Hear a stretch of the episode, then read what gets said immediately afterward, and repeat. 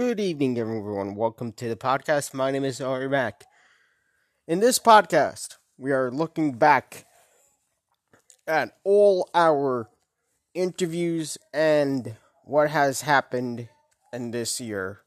Let's look back throughout the entire 2020, what has happened with our all this year, including interviews that we've had.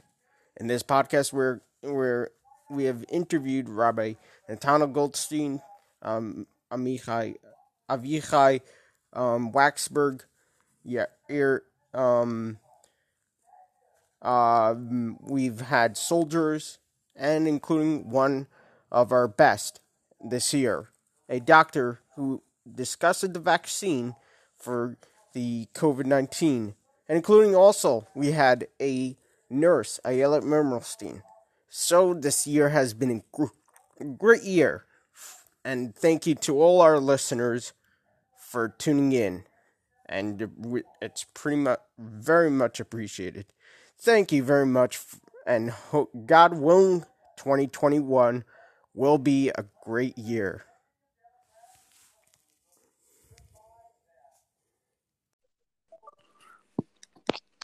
Hello. Hello. Welcome Thank you, thank you, thank you for having me. All right. Um, with us is right now with um right now is Natanel Goldstein. Welcome to the show, Natanel. Thank you for having me, Ari All right. Been a really long time. Uh, haven't spoken to you for about, let's say, a year.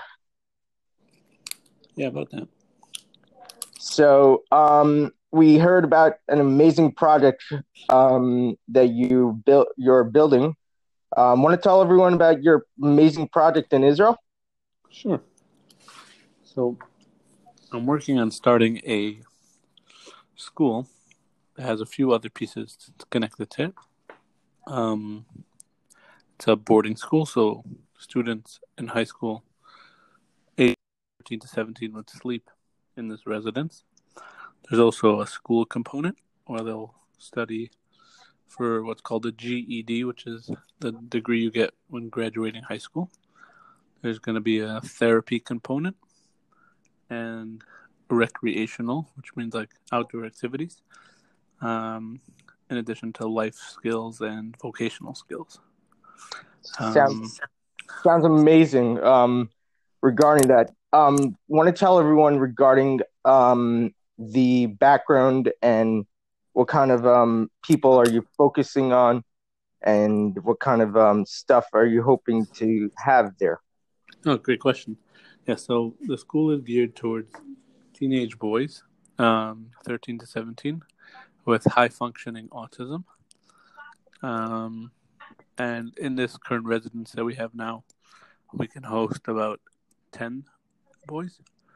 Um, we do hope that once that fills up, we will open up a girls' house, have the same program for girls, and then start another house when that finishes up for boys. Mm-hmm. Where's this located? So our residence is located in a moshav called Moshav Luzit, which is in between Beit Shemesh and Kiryat Gat. It's about like central Israel. Mm-hmm. And um, how do people um, like um, how do they sign up um, if they want to sign up for this program? Oh, so they could learn more, or they could actually apply to the program by visiting us online at meromimisrael.com. I'll spell it out: M E R O M I M I S R A E L dot com. We're also on social media on Facebook, Instagram, and Twitter, as well as LinkedIn. Um, that's a way to find out more and to sign up. Um, right now, we're just building. Uh, mm-hmm. We're opening enrollment on January 1st. But in the meantime, people can schedule tours to come visit the school. Um, we are accepting students from America. The place is going to be all English speaking. Nice. even even Anglo Israelis who want to join are welcome, but we are shooting for more of an American crowd. Very nice. Very nice. It sounds like um you know the uh Lifetown Center in um Livingston? Yeah, Lifetown's great. Yeah, so it sounds like kind of like that. Is that your goal um to aim like that type of thing? Oh, good question.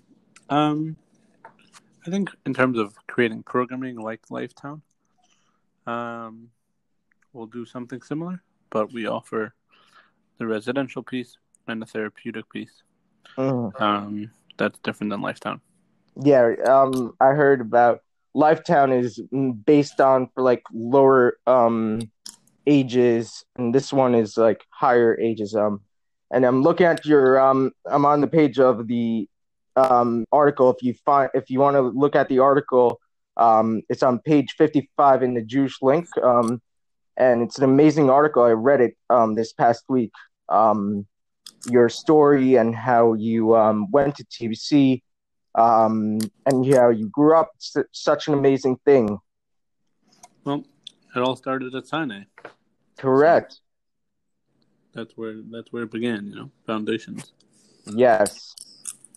Um, want to tell everyone a day in the life, like about um the children, what they do in the um program.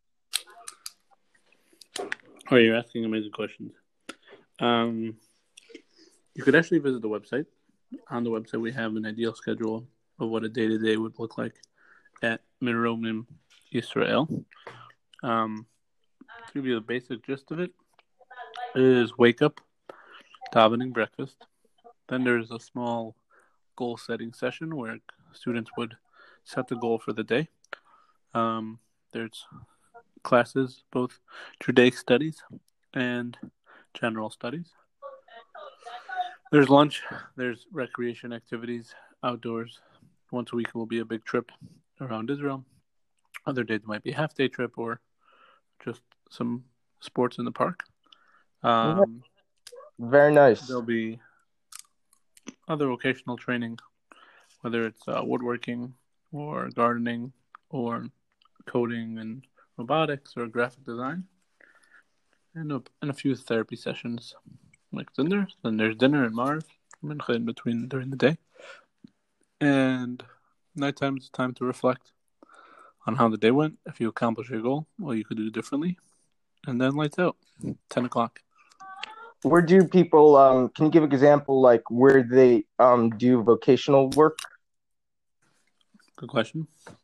Um, right now, since since we haven't really fully started, um, we are shooting to do a lot of work remotely, which means that a company can hire um, some of the students to work for them from the school.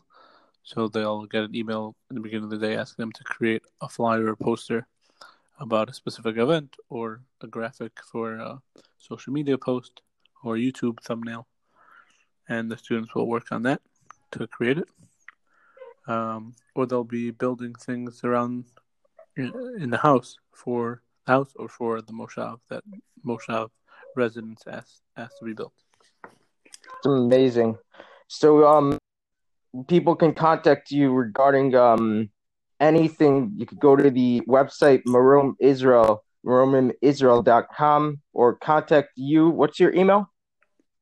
Natanel at meromimisrael.com. Okay, you heard it, everyone. Um, thank you, um, Nathaniel. Thank you very much for uh, spending your time. I'm sure very busy right now regarding this. You can always make time for you. Yes, all right. Thank you very much for uh, coming on the show. Hope um, you do a very successful um, job on this. Thanks for having me, and I hope to be in touch soon.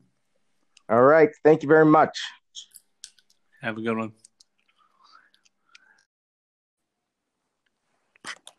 Okay.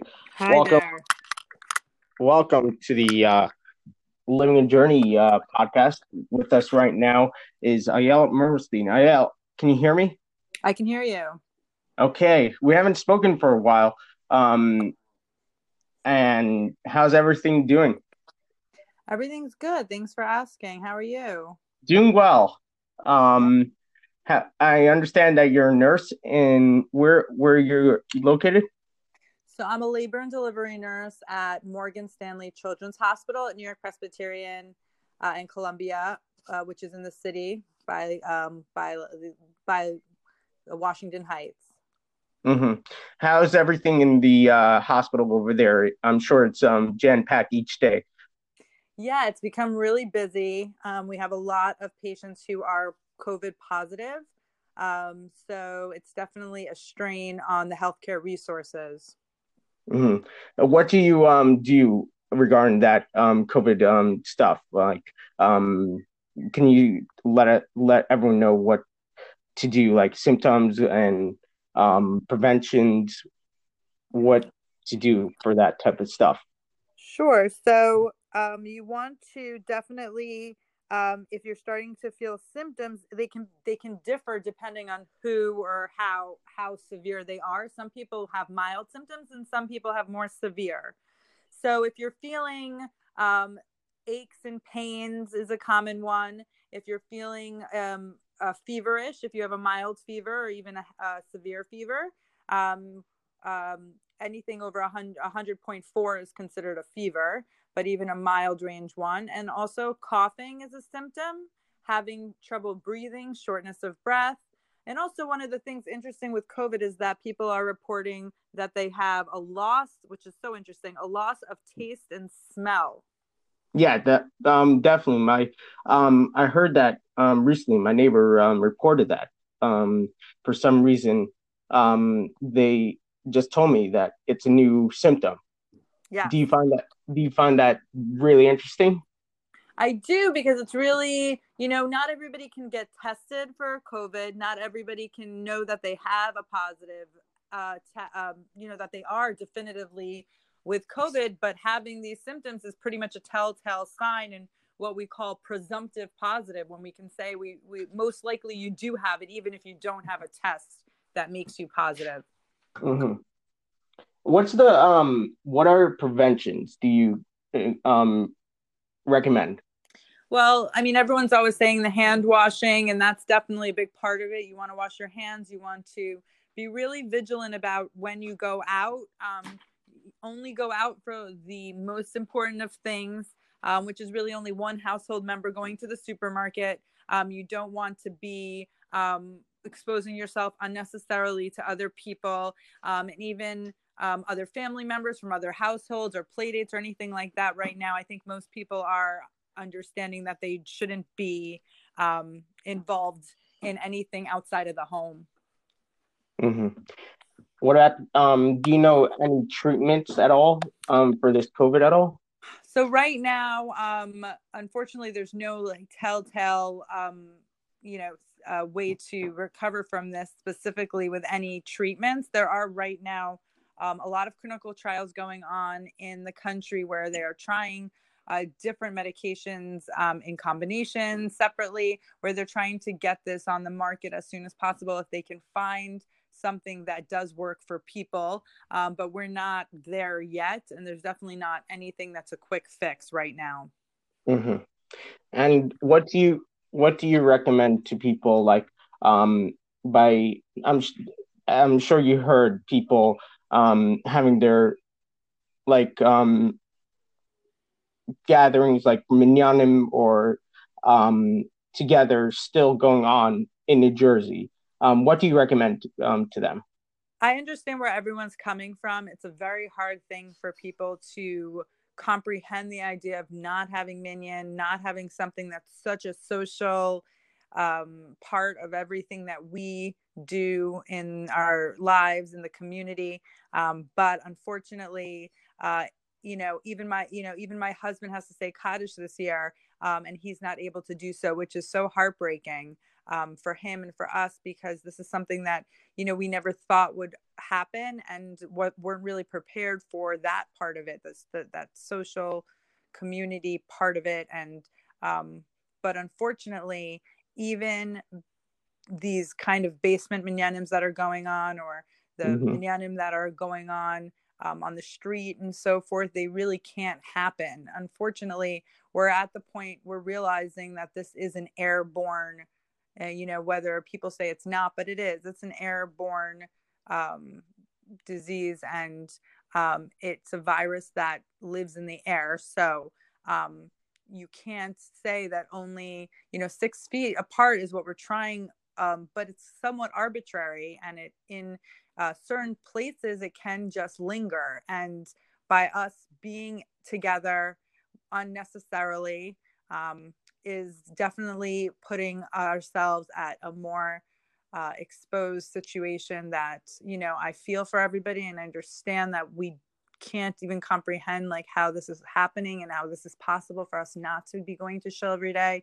But unfortunately this is what we have to do. And i know that people are trying to have these minyanim six feet apart but at the end of the day you're still using the same everybody's using the same doorknob and everybody to open the door and they're all like walking out of the same walkway and whatever it is um, you're just exposing yourselves and you don't and you just don't realize.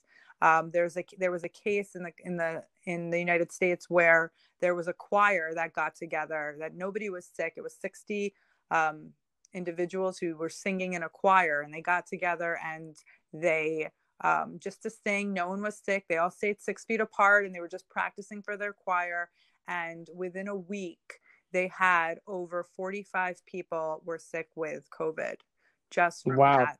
So and that is potentially you know what what was the reason for that? Nobody can explain. Nobody was sick and they took every precaution. They used purell when they got there and they and they were really careful. Um, so what happened? You know what where is it that when people are singing does that open up maybe potentially um, your throat to to or or to take in more of the air and so on.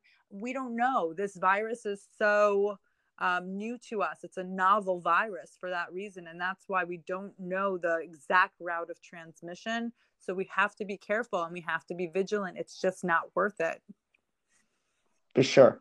Um, for those who um, would like to daven um, with a minyan there's a minyan called virtualminyanim.com. My friend created a site um, with all links to like Zoom, um, and that's um, for the for now for the now being. Um, and I'm I've been looking at the COVID nineteen cases. It sound it looks ridiculous. The worldwide um, cases and um, numbers. What do you say about that type of numbers? You know, people ask me, is it really that bad? Is it really as bad as they're saying? And I have to tell you, it is. It is bad as they're saying. I don't even work in the emergency department or the ICU.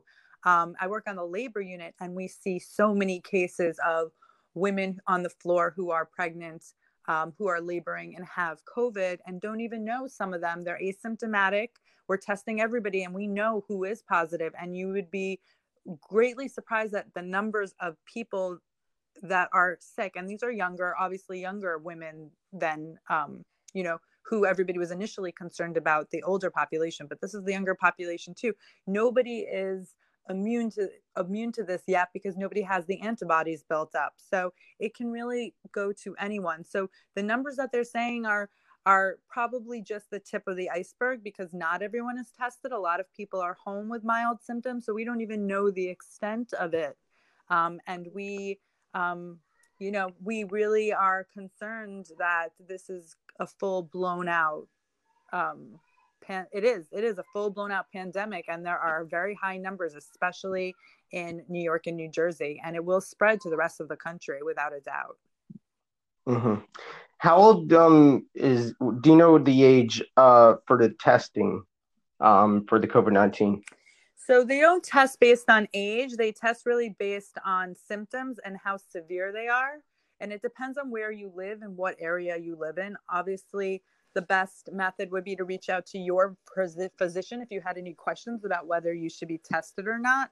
Uh, everybody will give you different, um, you know, everything, everything is changing daily. So nothing that happened yesterday is the same as what's happening today.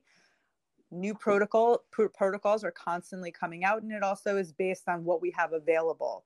So those with mild symptoms is my understanding is they're not having them test at the moment but if you end up needing to go to the hospital or severe symptoms uh, that you can get a test eh, depending where you live and you can get tested so it's not necessarily based on age i know people that are tested in their 30s i know people that are tested in their 70s mm-hmm. well thank you very much Ayala. and hopefully um, we'll, this virus will go away as soon as we can find a vaccine. Absolutely. Um, that's our hope, and, and everybody should stay safe and healthy and uh, spend uh, time with your family and your loved ones. All right. Thank you very much. Thank you, Arya. Stay safe. You too. Be well. All right. With me right now is Avichai Waxberg, formerly from Passaic and former IDF soldier. Avichai, how are you? Thank God, Baruch Hashem, doing well. How are you, Arya? It's been a while. Yeah, it's been a while talking to you. Um, doing well. How's Israel? Thank God, Israel's good. It's beautiful. We uh we're on like self quarantine kind of protocol, but mm-hmm. thank God in Mevaseret where I live, we have a lot of open space, and uh, I actually work at the yeshiva here, so I have the whole campus to myself because unfortunately all the guys have to book back to the states. So um, so yeah, just, you know, making do with what we have. Thank God, trying to stay sane, uh, keep the family healthy. Um, you know, Pesach was hard not being able to travel or do anything, but we had family over. They were by us yeah. for about a month. Nice. And uh, yeah, thank God it was good. Nice. So, want to tell everyone um, a little about yourself and what you did in the army. Um, what is what you're looking into for the uh, Yom HaZikaron and Yom Ha'atzmaut, um, how Israel is um, doing that for the upcoming days as um, the virus is um, in coming out of Israel right now. For sure. So I think Yom Zikaron specifically is a very, very personal day um, in the sense that everyone connects to it in a different way, uh, depending if they've had uh, if they've lost a loved one or somebody they know, or if it's just you know kind of a a spectator day. And what I mean by that is that they they try to to tap into other people's emotions because they Baruch Hashem do not feel that pain. Um, it's very similar to you know being at a being at a shiva house when you don't really know anybody there or you're you know something like that. Um, so you you wanted me to talk about my army service or what Yom Zikaron means to me, how I experience Yom Zikaron? Um, you can do both if you want. Okay. I'll give a short synopsis of what my army service was. Um, I went to Yeshiva Mevaseret for two years. At the, end of my Shana Bet, I drafted to Netzach Yehuda. I served a year and 10 months. Uh, the last 10 months as a sergeant. I was a commander. I had a platoon. Uh, sorry, I had a squad of about 10 guys. And we would go on missions, um, rest, patrols uh, in Yudav Shomron. And a lot of these areas, um, you know, they, they became a real big part of me. And I got to know a lot of the soldiers and the people in the area. Um, most of our activity was just guard duty and, in either pillboxes, which are which are armored posts along the highway and uh, and main contact areas, uh, where there would be friction, chas v'shalom, uh, in between Yeshuvim and uh, Arab Kfarim. Um, and so m- most most of my service was, you know, a lot of guard duty, making sure that nothing happens, and if something happens, you have to report it and deal with that. So on Fridays in general, when um, it was just like, you know, I guess power hour for the Arabs, it would just have a lot of riots and um, try to make a big balagan for the Yeshuvim, and we would shut them down uh, with different riot control methods. Um, we had a couple arrests here and there. Not really at liberty to speak about um, who they were, but most of that, uh, nor would anybody know who they are. mm-hmm. Not that high profile. I would hope not, right? Aria, you don't have any friends in uh, in Calandia, do you? For sure. nope, I don't have any. Good, thank God. Well, whatever, you know, Facebook, Instagram, you connect with who knows what. Yeah. The kids there. Um, one of the craziest arrests that I was have been I was on is that we started at about 1.30 in the morning. We walked from a yishuv down a mountain into a valley, walked about two kilometers, and walked up a very steep hill in the middle of the night. And you couldn't have any flashlights on, nothing, because you don't want to be given away. Uh, you get up to Kalandia, and you're just like hiking through, hiding behind. I mean, the whole place just looks like it's under construction. Um, it's it's pretty it's pretty like uh, you know, not so high scale. And you go in the middle of the night, you scope out the house. You have different perimeters set up. Um, and then you, you go in, you arrest the guy, you search the house, clear the house, make sure there's no nobody there who's going to damage you. Um, you get all the information that you need, all the belongings that you need from this guy, um, and then get out of the car as fast as possible. Because the second that you're leaving that house, all the Arabs know that you're there, and then they start pelting you with rocks and random debris. Yeah, I've seen it, I've seen it on uh, a TV show. Um, I forgot what's the name. Um, Fauda. Yeah, Yeah, I've seen it. It Yeah, it's sounds actually- it is crazy. I actually started watching the show when I was in the army, and it, it was just it just started tripping me out. So I, I had to stop. But I might restart nowadays. Now I'm out of the army, out of those areas. Yeah. Uh, don't don't yeah, definitely not not suggested to watch a very very uh, you know over dramatized TV Intense. show with yeah, yeah with all that when you're doing that the next day. yeah. Um, So how's that? So um, did you um know at all um Ari Fuld and when you were in the army?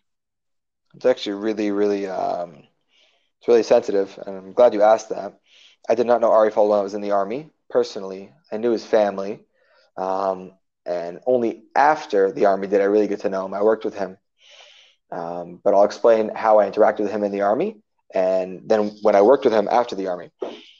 Um, in the army, we had a Achnasat Sefer Torah, and uh, so we did like a nice hike, and we had dancing and singing, and then after that um, he pulls up base with this truck, this food truck, and he has a an American, you know, donor or sponsor, somebody who wants to help out lone soldiers or soldiers at all. I think it's soldiers in general. And he just came, and there were just like like hot dogs and blankets and tons of uh, barekas and coke and stuff like that. And I was just like in shock. I was like, "Wait, I can, I have that for free?" And he's like, "Yeah, for sure. This is why we're here."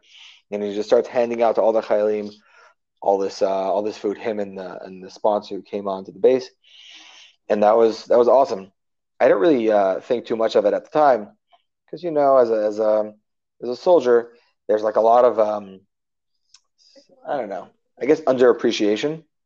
That even when you get appreciated, you kind of just feel a little bit like, okay, fine. So like you know, it was one thing that they did for us, but it was it was really nice, and we all really enjoyed it. And uh, spoke about it for a couple weeks afterwards, and we're always like hoping maybe. Um, fast forward about a year and a couple months, I'm out of the army, maybe, maybe even a year and a half. I'm out of the army. I'm just getting ready to start school. It's the summer of 2018, and and yeah, I, I get a job offer to work with this uh, this organization called Cool Collar. They produce like these cooling ice packs that go on the neck to keep people cold, and uh, we one one of our um, one, one of the one of the people that we wanted to reach were soldiers. We wanted to get people to buy them for soldiers. So we had this campaign called Kula Khayal, and the face of that organization of that of that um, campaign was none other than Ari Fuld. So I was able to work with him uh, for about a day and a half, filming and giving out these cool collars to soldiers, and he was just he was larger than life. He was an incredible person. Yeah. He's um he's a great person and a reminder to be remembered on Yom HaZikaron um as the Yom HaZikaron hol- um memorial um is coming. Right, hundred percent. I mean, he just from driving in the car with him for a day and a half, he uh just you know in between he was just so in the moment of like getting these cool collars to the soldiers and getting them happy, and then he just tells stories about how he's in the Lebanon Second Lebanon War and he almost got killed, and that he was like you know the heavy machine gunner, um, he just had a lot to give over, tons and tons of koach. Um, and he was really just like, you know, he was the symbol of self-defense and symbol of Am Yisrael belongs in Israel. And it was, it was, it was just absolutely devastating and, and just really painful, you know, when, when we heard that he was killed. Mm-hmm. What do you um want to tell everyone a little about um more a little more about Yom Zikaron? Mm-hmm. I'll speak about it um, in the different stages that I experienced it. Um, in high school, middle school, growing up, Yom Zikaron was a uh, either a guest speaker or a video or some sort of presentation that we would put together. And although that was nice, it kind of felt like a little history lesson, a little bit distant. Um, it's, it, you can only really experience in something. You can only really experience something. Oh wow, I'm getting my uh, my Israeli vocabulary up here. when you um, when you when you feel it, and so I didn't necessarily tap into it too much. I was like, okay, happened in Israel. I don't really know what that is. I mean, I know what Israel is, but I don't I don't know what that concept is. And then um, getting to Israel, Mashan Aleph, I went to Har Herzl. You see the graves, and um, it's not just seeing the graves, because you know it's it's it's you know it's a nice piece of marble that's uh, commemorative of somebody, but then you see the families there, and they're just you know they're bawling their brains out, and then you look at the date on the stone, and it was just you know it could be six months ago, it could be a year ago, um, and that really really hit home. It was just it was just very difficult to see an entire family um, sitting there without their son. You know, um, so that really hit home for me, and that was part of the, you know, part of the beginning stages of me contemplating drafting to the army. I felt that these families, although they were very very sad, they would they are very proud of their sons who fell in battle. Um, so that's what it was for me, my Shana Av. My Shana Bet more and more stronger because, you know, I was more involved in looking into the army and I got to know people in Israel who experienced it. I experienced soldiers, I experienced Israeli life a little bit. Um, so it was a lot of that. And then during my service, not going to lie, it was very difficult, but it was also a bit of like, it was just a crazy experience just because you know, you you don't even know you you don't, you don't have the time to think because you're in uniform and you just think, what if I'm there? What if I'm in that ground? You know, I can be in the ground tomorrow.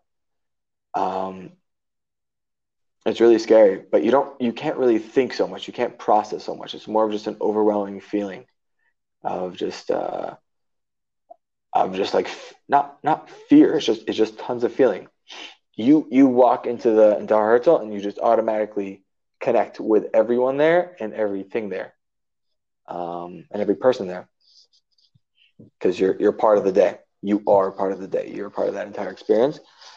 Um, and um, and now after the army, after the army, it's um, it's just a very meaningful day. It's a very meaningful day that I get to, you know, reflect on what happened, who these people were.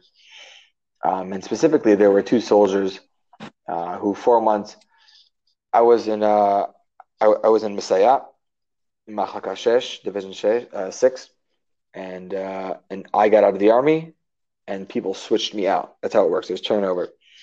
And so there were there were three boys. I don't know if you know Yuval Mor Yosef, uh, Yosef Cohen, and Donna Felber, and they were um, guarding a bus stop in the Shomron, a place where I would have been had I still been in the army, and it would have been it would have been me or my soldiers or my friends.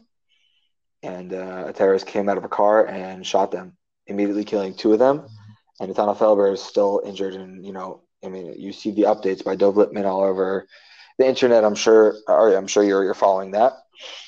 Yeah. And um, and that's that's just when a lot of like, I, I, it was a little bit of fear in the beginning, but then there was just an immense amount of pride that I was able to to make the decision that if I need to die Lamana Medina, then that's that's what's going to be. And that's what all these guys did. Um, so to sum it up, Yom HaZikaron is just a day, not just, it is a day, at least for me, where I can really connect to all the families in Israel and all all the, the soldiers who lost their friends. Um, and, you know, that fear, dying Lamana Medina, is not really a fear. It's just, it's the only way that I would want to go, the only way that, that I think any soldier would want to go. Anybody who's ever been in combat. Sounds amazing. Um, the during the um, Yom Zikaron this year, are they going to be limiting amount of people at Har Herzl this year? Yeah, there is no entrance whatsoever. Um, I, aside from I'm sure a couple people from the government who are going to be doing a tekes there, but uh, there's no there's no access. Everything's shut down. Mm-hmm. Mm-hmm. All right. Thank you very much, and uh, thank you very much for the service in the IDF, and may the memory of every single soldier be remembered on this on that day. Amen. Thank you so much, Aryeh. Have a great day. Have a great day. Shmor Bye. Hello. Hey, Aryeh, how's it going? Good. Can you hear with me well? Me, yeah. Great. Okay, with me right now is Atar Nussbaum from Israel. Um, a current soldier, is that correct? Yes, current soldier. In Israel.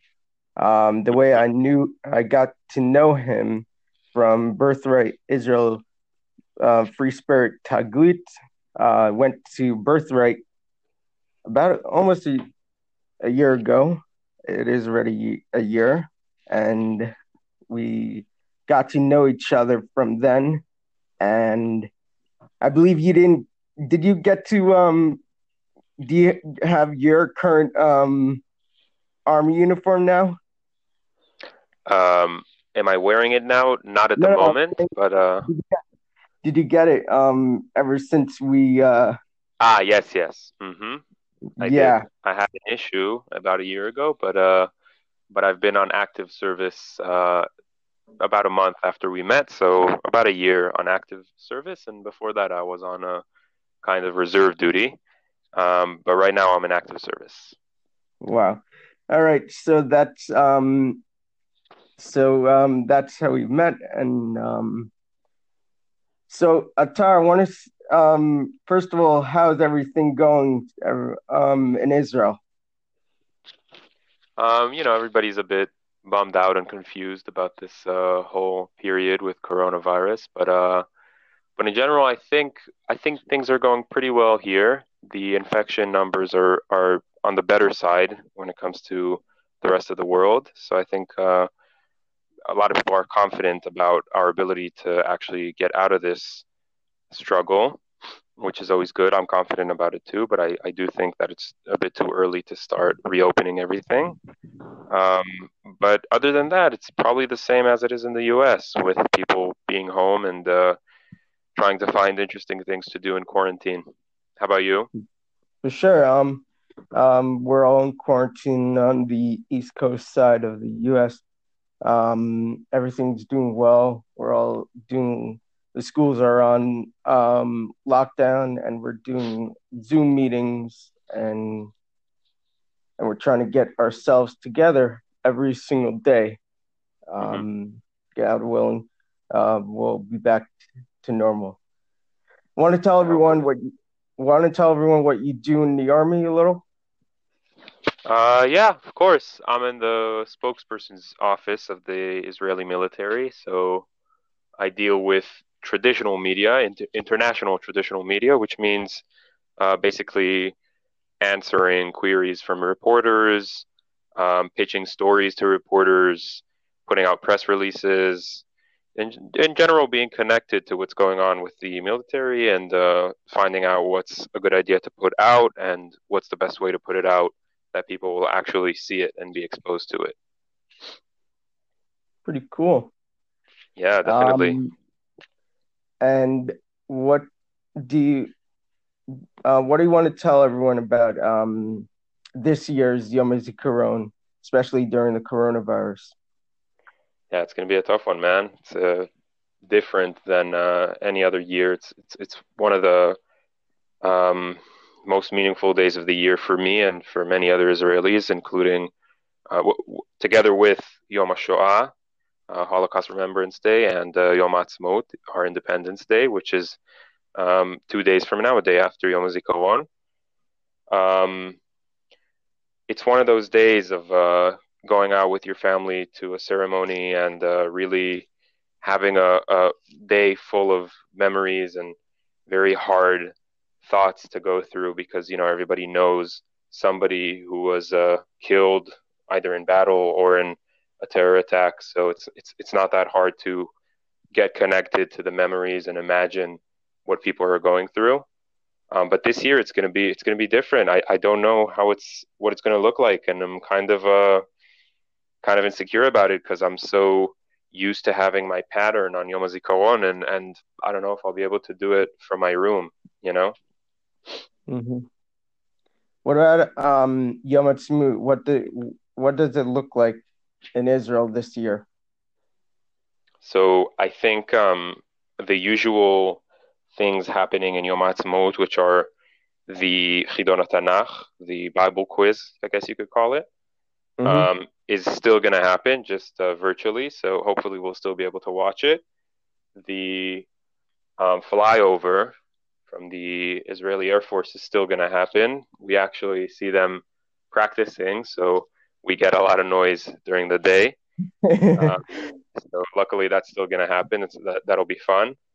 But you know, the tradition of going out and having a cookout with friends that's not gonna that's not gonna be something that we can do this year, which is unfortunate. And uh, in general, just going to the street, going out, seeing a lot of people. You know, I live in Jerusalem, and Jerusalem is full of people on Yom Ha'atzmaut, and it's For always sure. fun to go out and see all the faces. And uh, unfortunately, this year I won't be able to do that. Yeah, in my school, we we um we usually do like a for Yom HaZikaron, we do like a um video, speak to someone, do like a Mhm. short um tefillah, a Yeah. prayer, and then um for Yom Ha'atzmaut, we do a um we recite Hallel, the um short psalms of prayer, and then we do um a barbecue and uh play some sports. And not this year, huh? This year, this year we can't. Um, Yeah. I was thinking like, what am I going to do this year? It's so it's gonna be so weird doing virtual um Yom Ha'atzmaut. hmm Any good ideas that you can share? I'm thinking um as we uh talk like um like many many schools are doing like virtual stuff. Many um synagogues are doing virtual. So I'm sure there is stuff to do during this time of the year. Um during this time of the year. Mm-hmm. hopefully, hopefully that'll be that'll be something that we can do. You know, just all the virtual stuff. Again, I don't Yeah. know. I don't know how how it'll go, how it'll feel. For sure. Yeah. Is um is the Kotel open for um people to do like um certain like they can pray at um at this time? Good question. I'm not so sure, but I think it's not. It, it was open until later than other things, but I think at this point it's closed. Uh-huh. How about the um Machane Yehuda, the Shuk? Yeah, um, that's the market. closed. That's a special that's a, um um I saw I've seen uh protests lately over there um at the around this time because people want it opened right now. Yeah, yeah, yeah, definitely. Not not the only spot um, with that going on. I, I actually didn't see any protests specifically in in Shuk Machane but um, a lot of protests all over the country and in the states, obviously, about reopening the economy because uh, you know you, you take you take all these people's um, all their income in such a sudden way and uh, without necessarily a, forecast of when things will go back to normal, and it's uh, it's very worrying. especially to people who work, uh, you know, day to day jobs like waiting tables and uh, uh, stuff like that, which are many of my friends. hmm Just um to ask you on a political side, um, what do you think about the new unity government um, with Benny Gantz and Benjamin Netanyahu? Uh, it's definitely a hot topic. Uh, if if we were in a setting, just a personal setting, and it wasn't clear that I was a soldier, I would have liked to comment. But unfortunately, we're not really supposed to comment about political stuff if we're identified as soldiers. Um, but there's a lot of excitement about it. That's something I can say. Uh-huh. Okay. Yeah. How about you? Yeah. How, what do you feel about it? I feel like it's um it's a pretty good setting we that we um the Israelis is my country and from my heart um got a uh, government together especially um after um three vote three um vote three sets of Mhm. uh Of election? declaring a vote Yeah. elections um and we finally got it together Yeah. Yeah, definitely. hmm yeah all right thank you very much for uh speaking to me and taking your time Absolutely. Thanks so much for inviting me and having me. Good, good hearing from All you. all right thank you very much Atar Thank you. Have a good Yom Ha'atzmaut and Yom Zikaron and health to everybody. all right stay healthy Yom HaZikaron is all about remembering people. Today is Yom HaZikaron.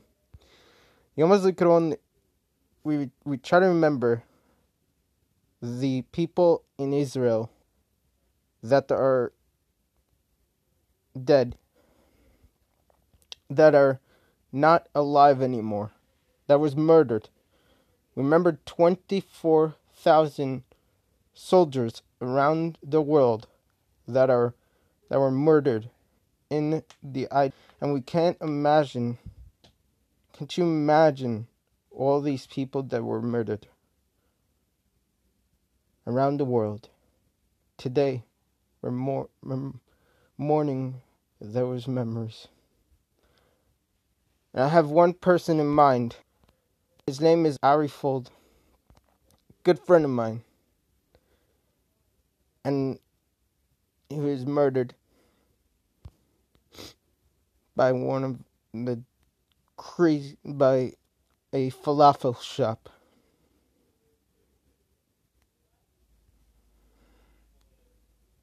In the West Bank. Ari Fuld was 45 named as a victim in the West Bank in a stabbing attack. He was a American soldier, an Israeli vac- activist, an American Israeli resident fighter, a lover.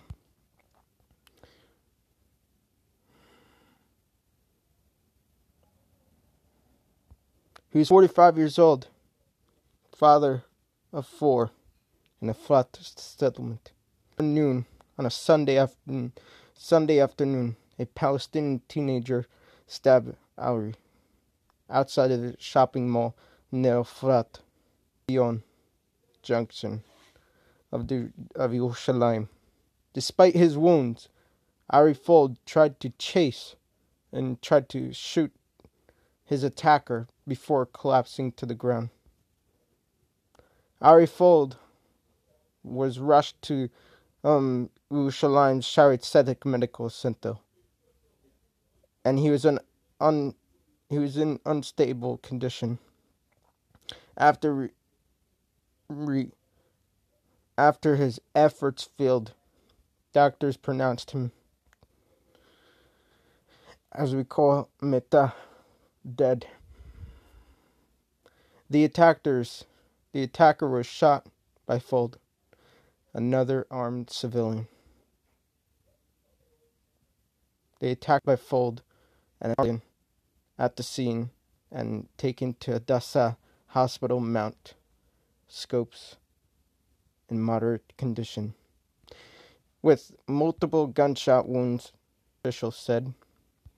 A terrorist identified as 17 year old Yatta Ner of Hebron. His name was has not been released. Lawmakers from across the political spectrum praised Ari Fuld for his actions. With his last strength, Ari fought heroically. I mean, he was a hero against the terrorism in Israel and prevented greater tragedy. Prime Minister Netanyahu said this in a statement Ari was a wonderful father to four children, and he was a father, he was a friend, he was everything.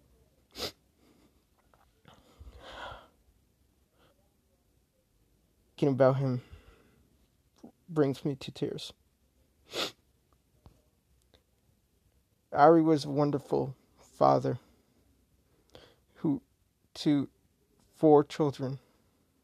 He was an advocate for Israel who fought to spread the truth about Israel. May his memory be a blessing on this day.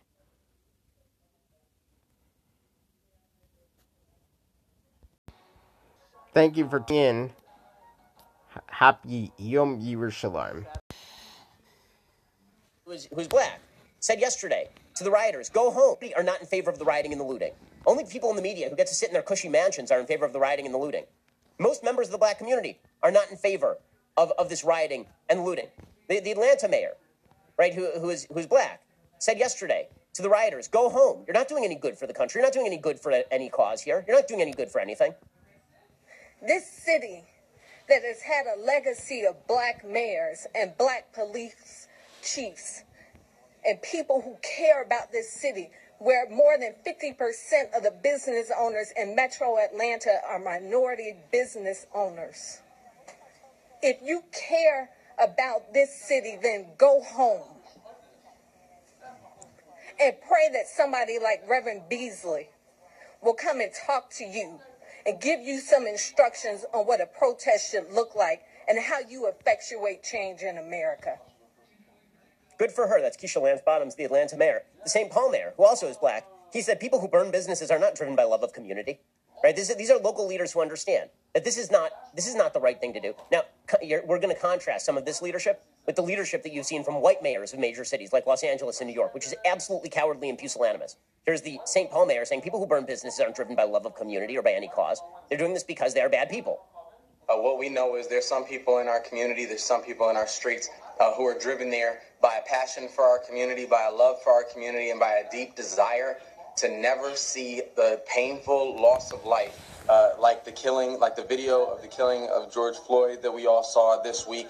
Uh, and then there's folks in our streets uh, who are there to burn down our black-owned barbershops, uh, to burn down our family-owned businesses, uh, our immigrant-owned restaurants. And it is very clear to me that those people are not driven by a love for our community. And there's no way you can argue that those actions are designed uh, to produce a better future for our community. Quite the opposite. This is exactly right. Why were Democrats? These, by the way, virtually all of this is happening in Democrat-run major cities. Virtually all of it is happening in Democrat run major cities. And if you're a decent mayor, you understand that law abiding citizens in your city, black, white, green, brown, Democrat, Republican, need to be protected from people who are committing acts of violence. And you are doing no favors to anybody by allowing this to go on. But that's not what you have seen from Democratic politicians who are so interested in the intersectional gain to be made by basically kowtowing to all of this that they're not willing to say anything remotely true. It's pretty amazing. Joe Biden took 48 hours, 48 hours to condemn the violence. He put out a, he put out a statement early on Sunday morning, very very carefully worded statement, saying these last few days have laid bare that we are a nation furious at injustice. Every person of conscience can understand the rawness of the trauma people of color experience in this country, from the daily indignities to the extreme violence like the horrific killing of George Floyd. Now, once again, this is underscoring the sort of CNN Charles Blow dynamic. America is a deeply racist, evil country. Okay, and it, at the same time, we all condemn it. So, like, which is it? Are Americans angry at racism or are Americans complicit in racism? Joe Biden can't make up his mind. He says protesting such brutality is right and necessary. It's an utterly American response. Burning down communities and needless destruction is not. Violence that endangers lives is not. Violence that guts and shutters businesses that serve the community is not. The act of protesting should never be allowed to overshadow the reason we protest. It should not drive people away from the just cause that protest is meant to advance. Okay. And then he just goes on in this vein. It took him 48 hours to do that.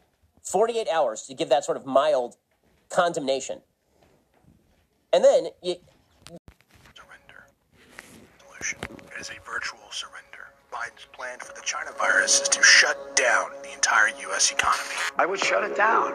No miracle is coming. If I were president today, I would roll back the reopenings in a number of places. Biden wants to surrender our country to the virus. He wants to surrender our families to the violent left-wing mob. And he wants to surrender our jobs to China. I would shut it down. I'm That's what. That's the. Good morning, everybody. Welcome to the podcast. My name is Ari Mack. Today, we are speaking about the crazy news that's been going on around the world. Um, first, let's get into the news that the um, about the Yankees and um, uh, the MLB. First, the Yankees won. Um, the Yankees lost on.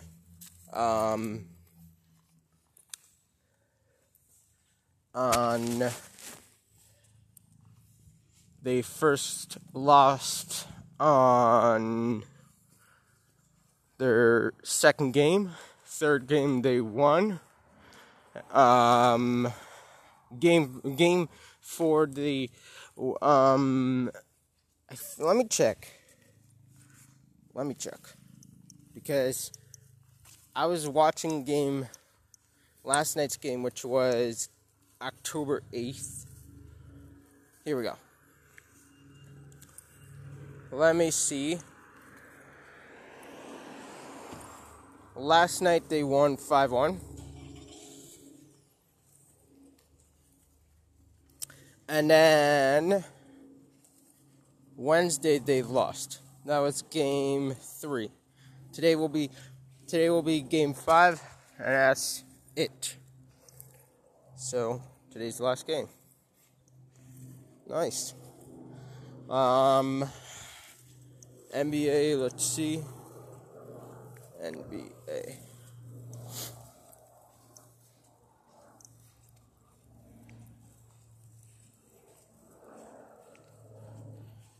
NBA. Let's see who. Ooh, Lakers are leading the series uh, 3 1. Finals are tonight at 9 p.m. The final game, possibly for the Heat or um, for the rest of the uh, series. So, yeah. And that's that. So, that's your sports news. We're going to go into the um, regular show in a minute. But uh, here's a word from our sponsor. Good morning and welcome to the Living Journey podcast. My name is Ari Mack. Today we're going to speak about all about the um, vice presidential debate. Um, how it was amazing turnout last night. And we're also going to speak about what's going on in New York um, how is it disgusting? And also, um, we're also going to speak about the um, the upcoming presidential upcoming presidential debate. How we're gonna um, what we're gonna expect, and what's the turnouts for that coming up is the is we're also going to speak about the sports news. Um, as we like to speak about that on our podcast. So this is the living journey podcast with ari mack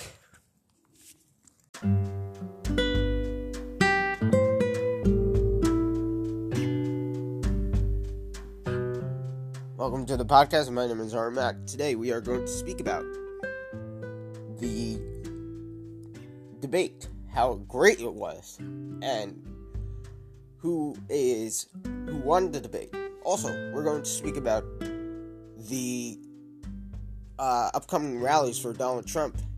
And today is a, all, is a great day for Jewish unity with Donald Trump.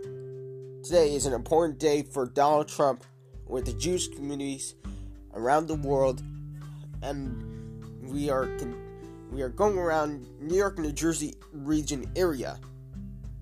We are going around making rallies, and today is the day that we we fight for our president, showing that we love him. So, also today, we're going to speak about um, the Dodgers and the um, the uh, the Dodgers and the Rays. How crazy the game was. We'll speak about that, and we're to speak about the um, news also. So, upcoming on the podcast. This is the Living Journey podcast with your host Ari Mack.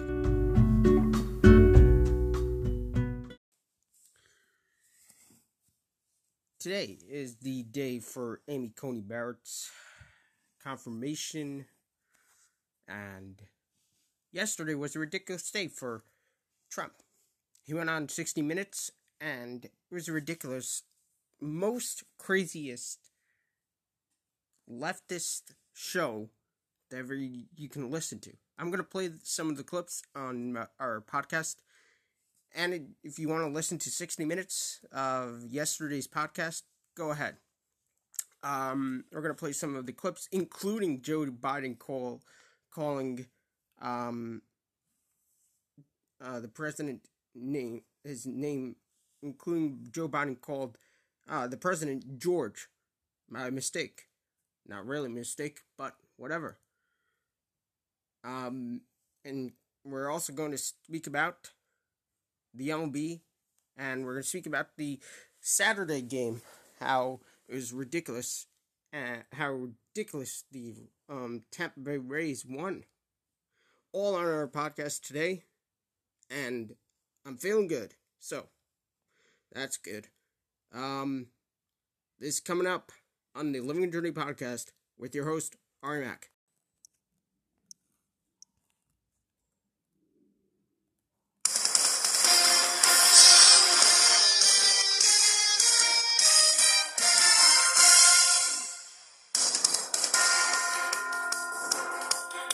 Good evening, everybody. Welcome to the election night.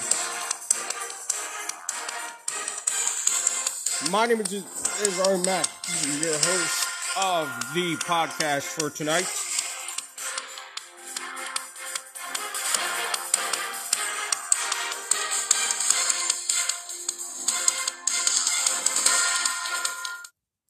Welcome to the podcast. My name is Ari Mack. Today's podcast is has our sponsors. We're going to be doing the news first, and then we're going to be going to the election results. What a crazy night, um, ladies and gentlemen. It's been uh, great so far. Four years. Let's make it um eight years. We'll do the news, and then we'll get into our um election results. The results are sponsored by one and only um sponsors for our our voting system, and we'll speak about other topics. This is the Living a Journey podcast. Thank you for. Um, hope you enjoy tonight's podcast.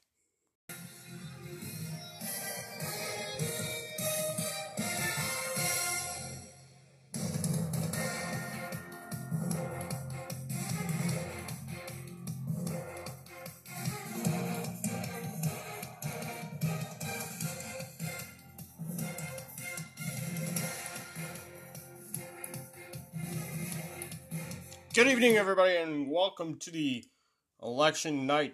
Um, with I'm your host Ari Mack on the Living Journey podcast of your um Ari Mack networks on the Living Journey podcast. Thank you. We'd like to thank our sponsors for the entire election.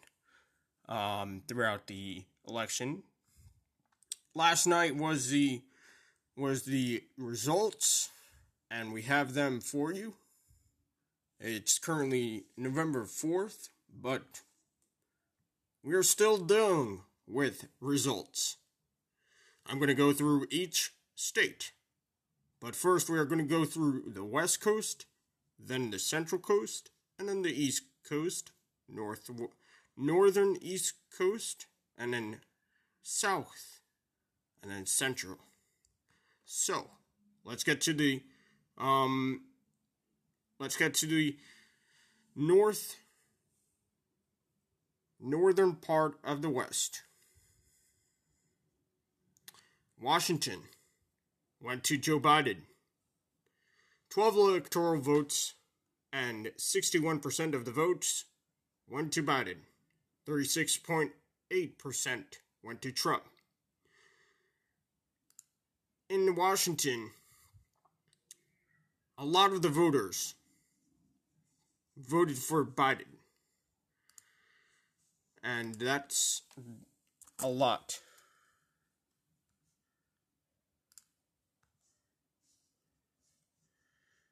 California, Oregon went to Joe Biden. 57.5% of the votes went to Biden. 40.2% went to Trump. Now, in towards Bend County, um, that's a Republican area in Oregon. California went to Trump. And Beverly Hills is pretty much this year is a Republican area. All right, let's go to um, Arizona. Arizona is currently um, is not declared yet, but officially under the polls it is declared, but they're being recounted right now. North New Mexico is um, is Joe Biden right now, uh, fifty three um, 53.9% of the voters went to New Mexico, um, to Biden, five electoral votes for him. Let's go to uh, Montana. 99% of the uh, votes are in. Donald Trump went to John, Donald Trump um, won that, and that's three electoral votes. Idaho four electoral votes to Trump. Wyoming also, three electoral votes. Utah went to Trump, six electoral votes. Nevada is still not reported yet, and that's 75% of the um are in, but we're still seeing that it's Biden. Now Biden is um leading in that 49.3% is in, and 48% um, for Biden, and 48.7 for Trump. Um, we heard several news about um, other fraud stuff. So we are going to see if they're going to investigate that state or not. Let's go to Alaska. Alaska still is not um, reported yet declaration for victory for Trump yet, but Trump is leading in there. 63.6% of the votes are in for Trump, and three electoral votes are for, for that. North Dakota is Trump, three electoral votes. South Dakota Trump, three electoral votes. New Nebraska is Trump, five electoral votes. Kansas is Trump, six electoral votes. Oklahoma is Trump, seven electoral votes. Texas is Trump, 38 electoral votes. Colorado is um is Biden, nine electoral votes. And we did the entire West Coast. Let's go to uh, Hawaii. Biden, four electoral votes. Now let's go to um, the other side of the world. I mean, the other side of the um, of the country. Minnesota is Biden. It was a close one, but 10 electoral votes to Biden. Iowa's Trump, 6 electoral votes. Missouri, that was a really cru- crucial one for Trump. Um, 10 electoral votes to Trump. Arkansas Trump. Um, 6 electoral votes for Trump. Louisiana for Trump. 8 electoral votes. Wisconsin um, is being um, recounted. Illinois, um, 20 electoral votes to um, Biden. Tennessee's um, Trump, elector- 11 electoral votes. Mississippi, um, 6 electoral votes. Louisiana, 8 electoral votes. Alabama is 9 electoral votes uh, to Trump. Kentucky's electoral votes to um, is Trump's 8 electoral votes. Indiana, that was real early to Trump. Um, they knew it by 9 o'clock, uh, by 6 p.m. They knew, oh yeah, we're getting Trump in. So Indianapolis, it's basically red, but except towards the middle of Indianapolis, um, Fort Wayne, mostly um, that area, most of the area is um, red. So that's in Indiana. Ohio's Trump. Let's go to Ohio. Most of the area is um, red. Cincinnati's not red. Dayton is not red. Toledo is not red. Cleveland is not red. Columbus and um, one other one. I don't know the name. Um, that's Ohio. West Virginia. Let's go to Virginia. West Virginia. The entire state is red, no matter what. They love Trump in West Virginia. Let's go to um Florida. Florida. Here we go. And everybody knows about Florida how it was. It was ridiculous. Yeah, um how they did it. Florida. Half of May- Miami is Biden and half of it is Trump.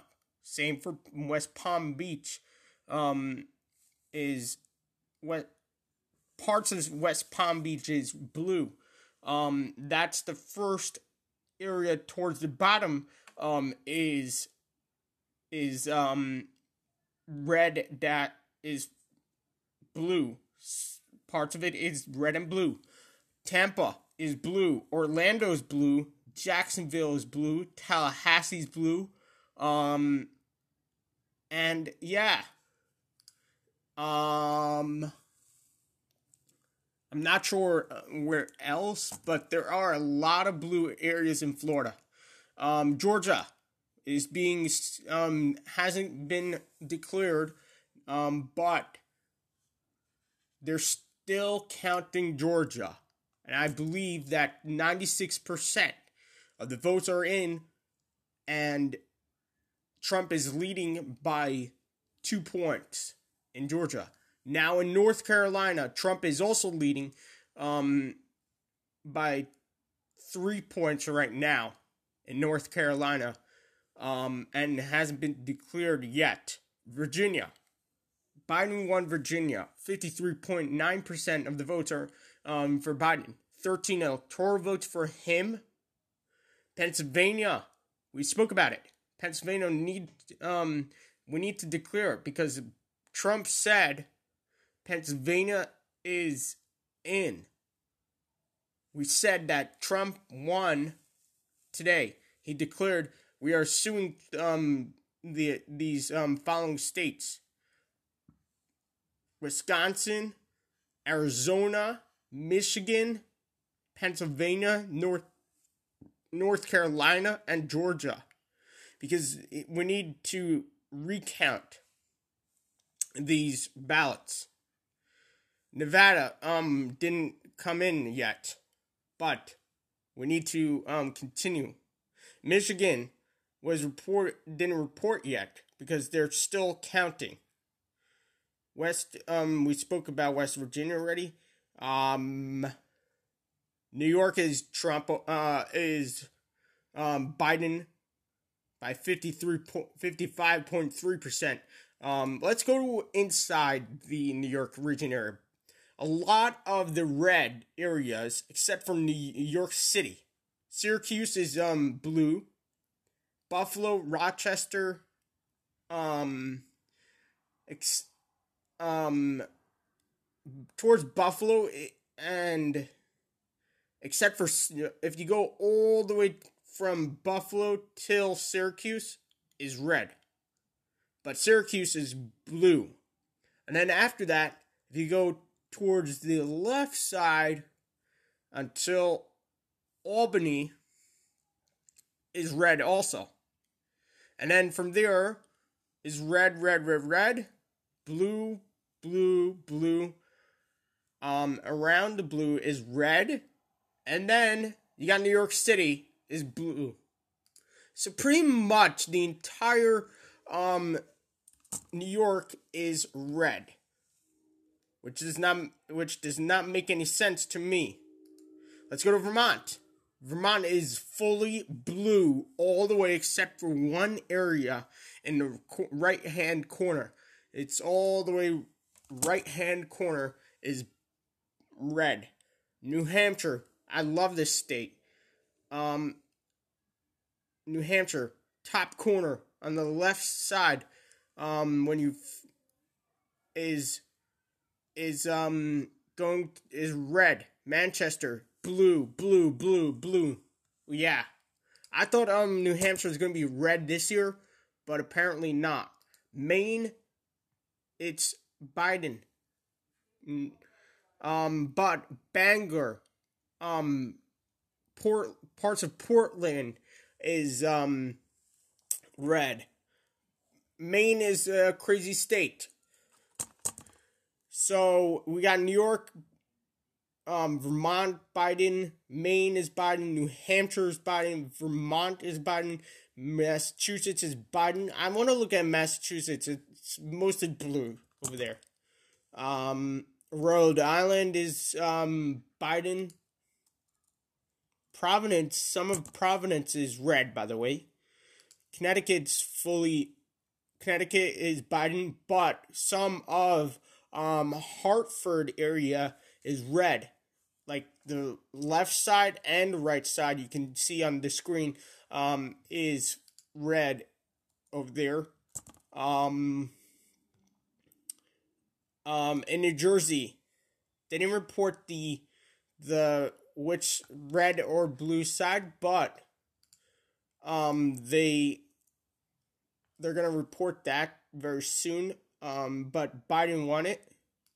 Delaware, Wilmington, Delaware, where Biden lives, he won his own city. I mean, his own county. Dover won. His, and then some of Dover area, you can see it's red. So that's um fun. That's great. Maryland, Baltimore is. You can see Maryland, parts of Maryland is red and blue. So you can see that over there also. Interesting. District of Columbia um is Biden all the way. No matter what. 93.4% of the voters went to Biden. How sad. 5.2% went to Trump. How sad. They hate Trump over there. Okay, now let's talk about the um let's talk about the um ones who are getting recounted right now. So, Arizona went to um Biden, but they're um they officially said we got to recount Arizona. Arizona is currently um um being recounted. Michigan also, Wisconsin also. Um Pennsylvania is all um I'm not sure Pennsylvania, but they would like to declare um victory for Pennsylvania. North Carolina, if they, I think that if they declare victory tonight, I hope so. They declare North Carolina and Georgia tonight. Nevada, I hope also. Um, they need to um push for recount over there also. So one, two, three, and four, maybe five or six um states um need to be recounted. So it's gonna be a long night, ladies and gentlemen. Um, and we don't know anything until we find out. We're gonna get our um election results. We're gonna get a election polls. Um, we're gonna get. I mean, we're gonna get the election. Uh, we're gonna find out who's the president as soon as you know. I'll know.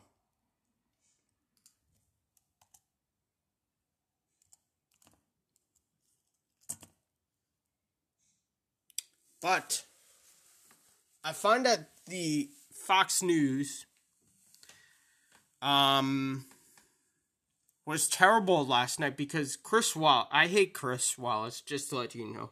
Um and Chris Wallace was terrible last night. I watched um I watched Daily Wire. They're amazing. They're amazing. I have some uh, stuff from Daily Wire. Um, here we go. Let's go to Daily Wire. Uh, their YouTube page. Yeah, can we go to their YouTube? Thank you. Um, I got their YouTube pulled up.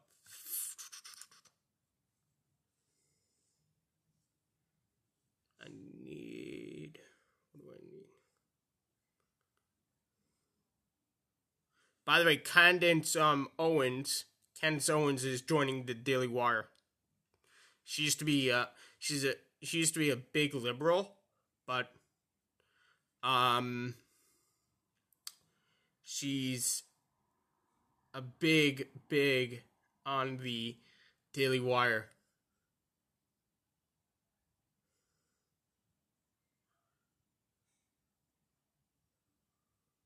Um, I'm trying to find Florida.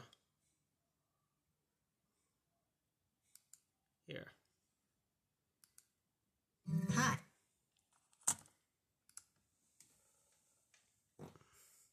Yeah, I'm trying to find um, the Florida state. Here we go.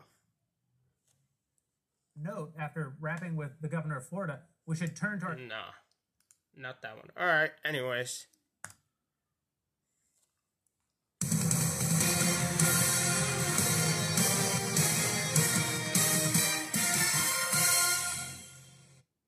All right.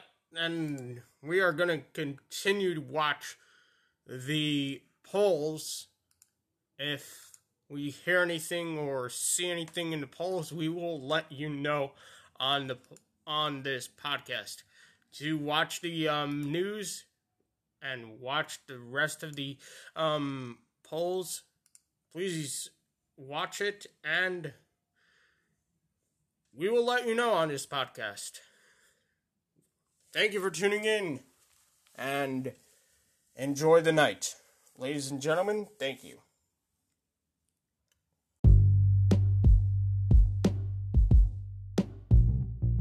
As the country gets more confused as as much as they were with the whole freaking election. Joe Biden is the president elect for the 46th president, according to AP. But we have some um, great stuff that can um, send Trump back to the um, White House with Joe Biden out of the White House, back into her, his bunker. We have crazy news that we can tell you about this. Coming up on the Living Journey podcast, we have um, um, awesome stuff that can um, lead to amazing things. Stay tuned. Coming up on our podcast. Stay tuned. And we also have, um, we're going to be um, talking about the news and uh, sports all on today's podcast, including um, canceling Washington State. I want to tell you about it on this podcast. And also, I I'm no longer being sponsored by Headcount or my other um, my other uh, sponsor. If you want to sponsor, please go ahead and um, click the donation button, and it would be really greatly appreciated um, for today's podcast. All right, thank you very much.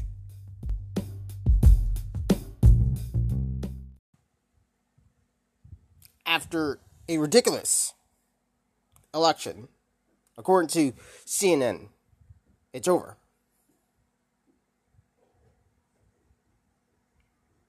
And what the hell happened to our country? Okay. Let's get into we're going to go into the news and get into some news that uh, Fox News actually interrupts the um, the press conference during Kelly McEnany. I have a uh, clip from that. I also have um, some news of some funny news, even. We're to get into all that. Also, today we're to discuss the vaccine, um, the Pfizer vaccine, how it's going to be great for every single person. We're also to discuss some rent. How this country is going to be crazy. How this country is crazy after this entire um, election. We're also going to discuss um which country, which um which states finally got together and say, "Hey, let's wake up and give the uh, state to Trump." We're also, and that's that. This is the Living Journey Show. My name is Zari Mack, and we are going to be. Let's first get. Let's um get into the show right now. But a word from our sponsor. Here we go.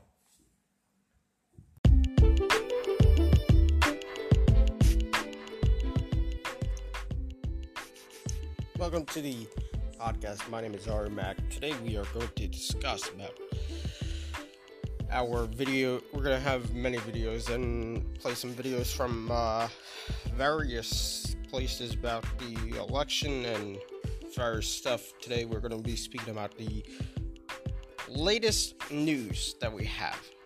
Latest news that we have. So let's get into it and let's get into uh latest news as we get into our podcast. Also, we're going to speak about Governor Cuomo, um, his crazy idea of not having a vaccine. So, yeah, let's get into this podcast. This is Living Journey Podcast with Ari Mack. Good evening, everyone. Welcome to the podcast. My name is Ari Mack. Today, we're going to speak about a lot of stuff on our heads. Um, we got the news. We got Ted Cruz slamming um, uh, what do you call it? Twitter. Also, we got Governor Cuomo uh, being a little confused, and also Gavin Newsom being a little confused. All coming up on our podcast. Um, and we also got um, uh, more breaking news coming up our podcast and we have lots of stuff to talk about. Um, also, we're going to speak about um, James Harden, how he is going to be uh, possibly canceled by me because he did something terrible that I do not like. Coming up on our podcast today, we'll be speaking about that. Um, and yes, so great stuff coming up. This is the Living Journey podcast with your host, Ari Mack. Ladies and gentlemen, thank you for tuning in. Hope you enjoyed this podcast and have a great night. And God bless the United States of America and stay strong with America. And always, here we go.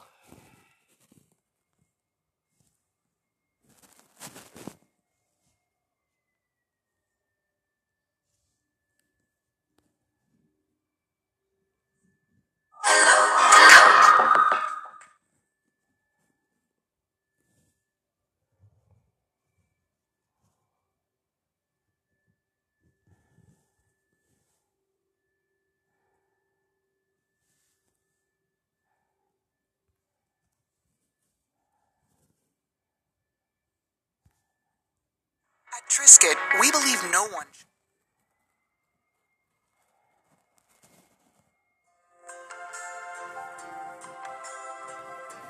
The man who died, who gave that right to me, and I gladly stand up next to you. Ladies and gentlemen, thank you for tuning in. Hope you enjoy your holiday oh, weekend.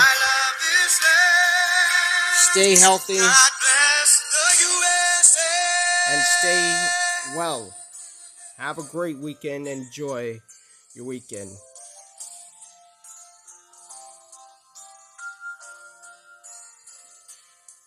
From the lakes of Minnesota to the hills of Tennessee, across the plains of Texas, from the sea to shining sea, from Detroit down to Houston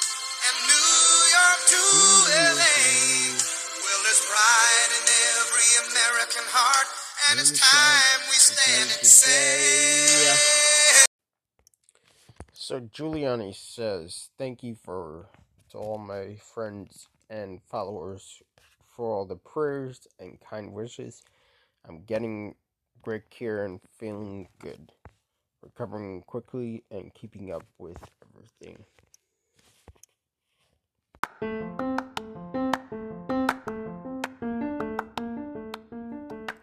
Thank you for tuning in, um, ladies and gentlemen. Um, have a wonderful day and enjoy your day. Enjoy the rest of your day, and um, I hope you're staying safe and stay safe, ladies and gentlemen. Stay safe. Yep. Alrighty. Have a good.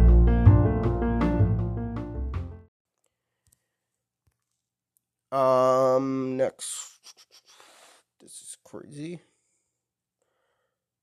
Alright, so that's that. Next, we got another Newsmax article. He's gonna keep going, he's gonna fight. We spoke about the protests. Facebook is crazy. Ah, here we go. Ralph Warnock.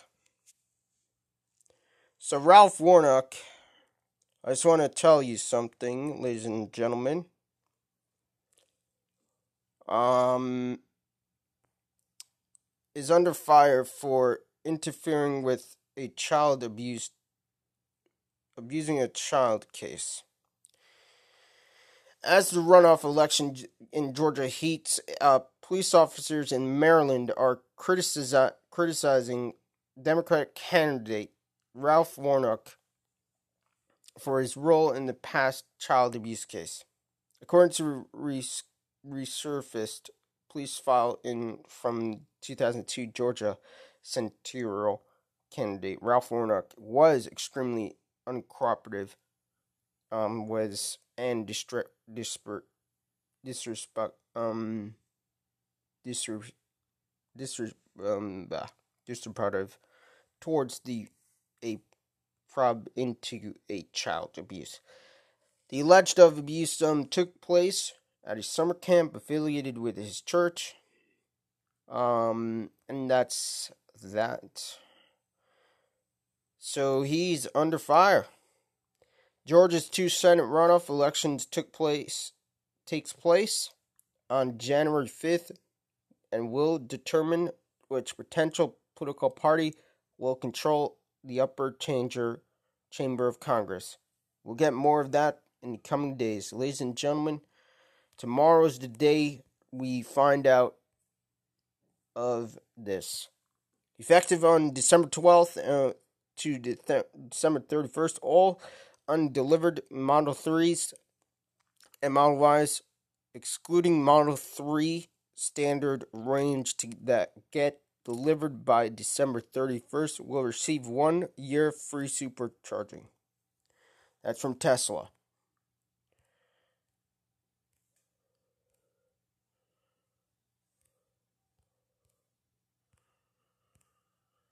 All right, ladies and gentlemen, think that's all we got for today. we hope you enjoyed the wonderful year with us. If you want to hear more, we are looking into having more shows in 2021. So, God willing, the Living in Journey podcast will have more shows in 2021. Thank you for tuning in and thank you for listening to our opinions and views of the political factors that we believe in. And if you don't, even if you don't believe in it, thank you for um, thank you for listening to the show. We greatly appreciate it.